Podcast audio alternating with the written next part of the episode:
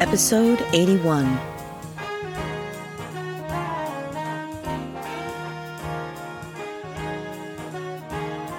A hawk hit my bedroom window and lived to squawk the tale. The sky is dark and clouds pendulous. Greetings and welcome in to the Pawtuxet General. I am your host, Jess. I've lived in Pawtuxet Village most of my life and am more than happy to walk you all around local Rhode Island and chat about local recipes and drinks, like this week's recipe, sausage kale soup. A hearty soup we all grew up with, cooking in kitchens all the way home from school. There is no smell more comforting. I also came up with a new spicy drink of the season. Check out the General's Sweet and Sour Martini, but that's not all. I have a great story of haunts, history, and mystery, a tale introduced to me in Rhode Island's Legends by Emmy Riley McGreen. This book, which is well worth reading, took me down a rabbit hole that stunned me. Wait till you hear the story of Hannah Robinson, the person whom both the boulder and the tower in Kingston are named after. But first, I must thank our Patreon subscribers. For their slight donation once a month, they get ad-free episodes, direct contact with me in case of any questions, and content you can find nowhere else. These folks are the chocolate bars, marshmallows, graham crackers, tent stakes, bug repellent, flashlights, sleeping bags, hot dogs, campfire, and family that is the campout, that is the Pawtuxet General, without whom we would be cold and alone in the woods. So thank you. And if you would like to become one of these wilderness-mindful folks, and I hope you do, look for our page on Patreon.com, or simply follow the link in our show notes. But until then, let's make kale soup. Provincetown Kale Soup. This is the time for kale. All the farmers at the Pawtuxet Village Farmers Market have some variety of kale, and I'm here for it all. I've got some bright purple Russian kale in my own garden, and I think that a good portion of it is destined to become what we all grew up knowing as Portuguese kale soup. This particular recipe is from the famous New England Recipes, and they have this to say. Like many other New England soups, these are far from dainty. They are intended to be served as the main course, with lots of hot bread and fruit pie for dessert. For this recipe, you will need 1 large onion chopped, 1 clove garlic minced, 2 tablespoons olive oil, 2 quarts beef broth, a 1-pound can of tomatoes chopped, including the juice, 3 potatoes halved, 1 pound of linguiça, or charisse, 1/2 pound kale, washed and chopped, and 1 can shell beans. In a large pot, fry onions and garlic in oil until softened and yellow. Add the broth, tomatoes, potatoes, and linguiça. Prick the sausage in several places with a fork. Bring to a boil, lower the heat, and simmer until the potatoes are tender, about 15 to 20 minutes. Remove the potatoes and the sausage and cut the sausage in diagonal slices and return to the soup. Mash the potatoes or put them through a blender with sufficient soup juice to moisten. They should be quite smooth. Return the potatoes to the soup, add the kale and the shell beans, and simmer until the kale is tender, about 10 minutes. Taste for seasoning, and the sausage and the broth usually provide enough salt. The yield is 3.5 quarts, and you can't help but enjoy. The General's Sweet and Sour Martini.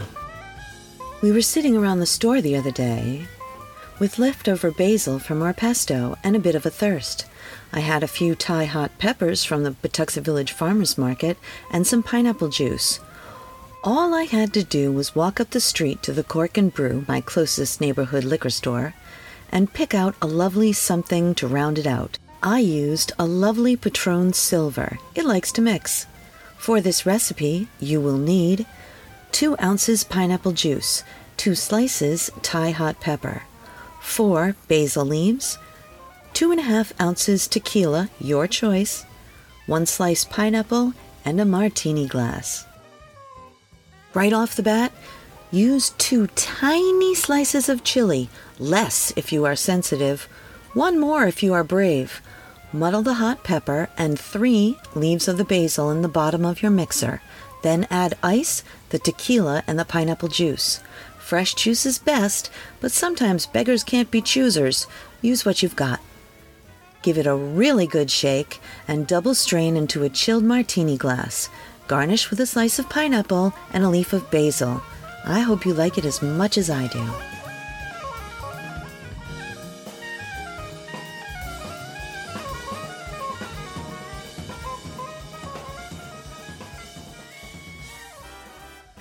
I want to tell you about my friend Mike and his Electromagnetic Pinball Museum and Restoration Arcade. It's an all-inclusive place to relax and share anything related to modern pinball, EM pinball, and arcade games. A group of pinball and arcade fans with an addiction to games of all kinds and Lego too.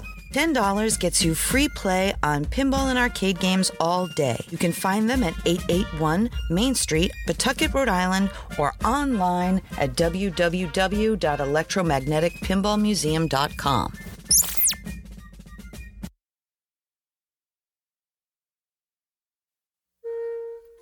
And now in our folklore series, the story of Hannah Robinson.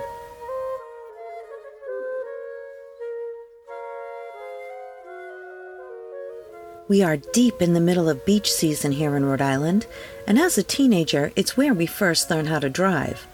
But I was always focused on stopping to eat lunch at the top of the Hannah Robinson Tower.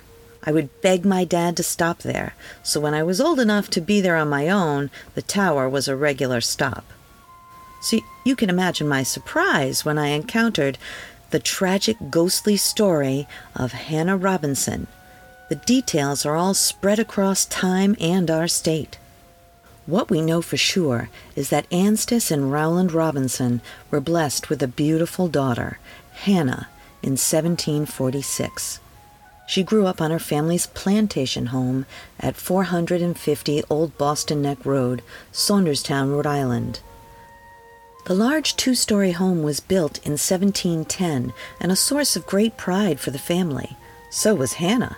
As she grew, it became widespread knowledge of her Grecian beauty.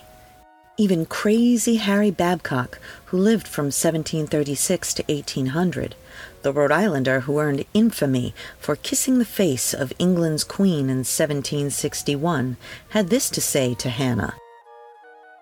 "Permit, dear madam, the lips that have kissed unrebuked those of the proudest queen of earth to press for a moment the hand of an angel of heaven." This historically flattering, if embarrassing, comment followed Hannah everywhere. Because of this, there was much talk about the beautiful young heiress, and perhaps this was all of their downfall. Like other girls her age and station, Hannah attended finishing school, Madame Osborne's to be exact. This is where the family was introduced to Pierre Simon, a privileged but penniless French dance teacher.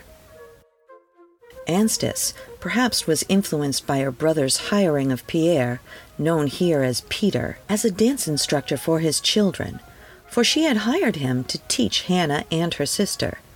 It did not take long for a romance to flare between Peter and Hannah. The charming young man and the breathtaking young lady were inseparable, and their affection was infectious as well. Hannah's relatives and friends enabled the relationship in secret, while Hannah's father fumed. He believed the boy to be a wastrel and a gold digger after his daughter's future money. And for him this was proven for Rowland when he found the lad beneath Hannah's window in a lilac bush blowing kisses to his daughter. Enraged, the father beat Peter with his silver-topped cane, forbidding the couple to meet. Perhaps this was Rowland's mistake, for sympathy was had for the youth, and family members helped the couple have secret meetings. When this was discovered, Hannah was watched very closely, always accompanied by at least two others. Eventually, Peter learned of the precautions, and when he found out about an upcoming sojourn to a ball at a cousin's house, he made a plan. Whether or not Hannah knew of this plan, it was clear she loved him and believed in him. Accounts differ on what happened, but for certain, Hannah went out with her sister and a servant, but did not come back with them. And Hannah was married to Peter in Providence. To say that her father took it hard was an understatement. He was sent into fits of anger. He disinherited his daughter. Some time passed. What Hannah thought was supposed to be a fairy tale turned out to be a nightmare. Peter was disinterested after discovering his loss of income and strayed to gambling, drinking, and other women, eventually leaving Hannah. This particular time in Rhode Island history is rife with tales of vampirism, consumption, and death, and this one is no different. While Hannah, racked with heartbreak and perhaps tuberculosis, stubbornly refused to see her father, even when he brought her dog to comfort her, whom she adored.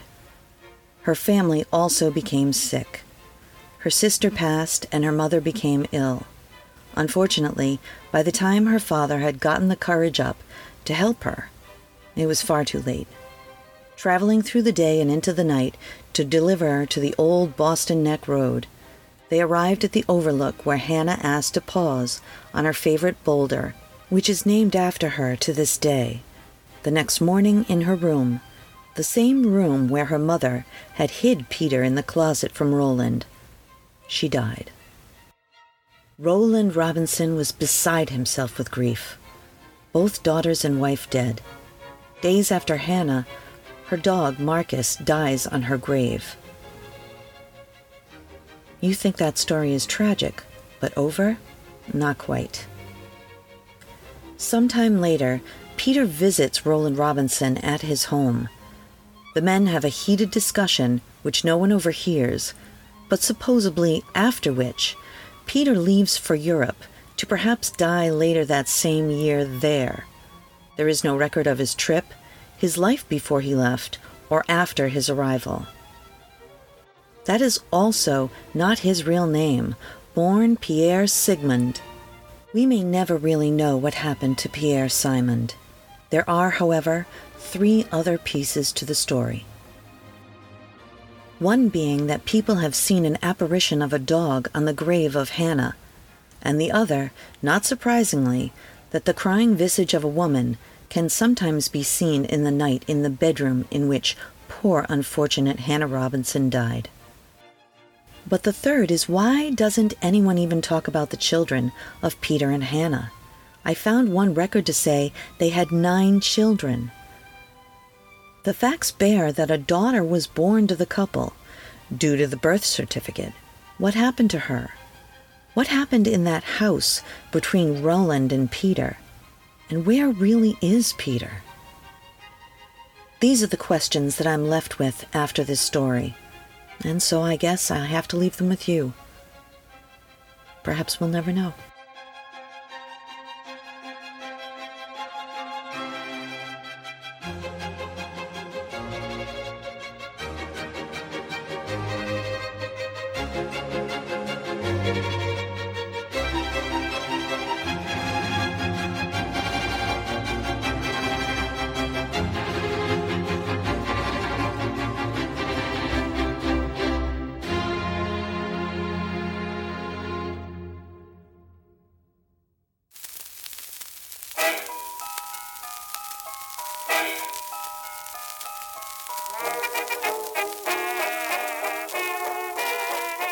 Thank you once again for joining us today at the Pawtuxet General.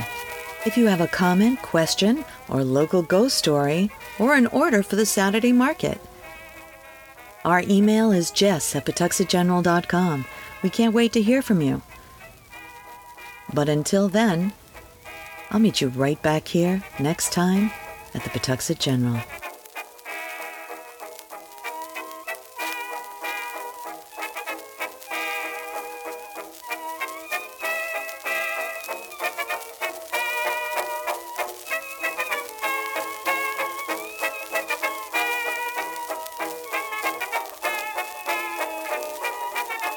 is something for posterity production.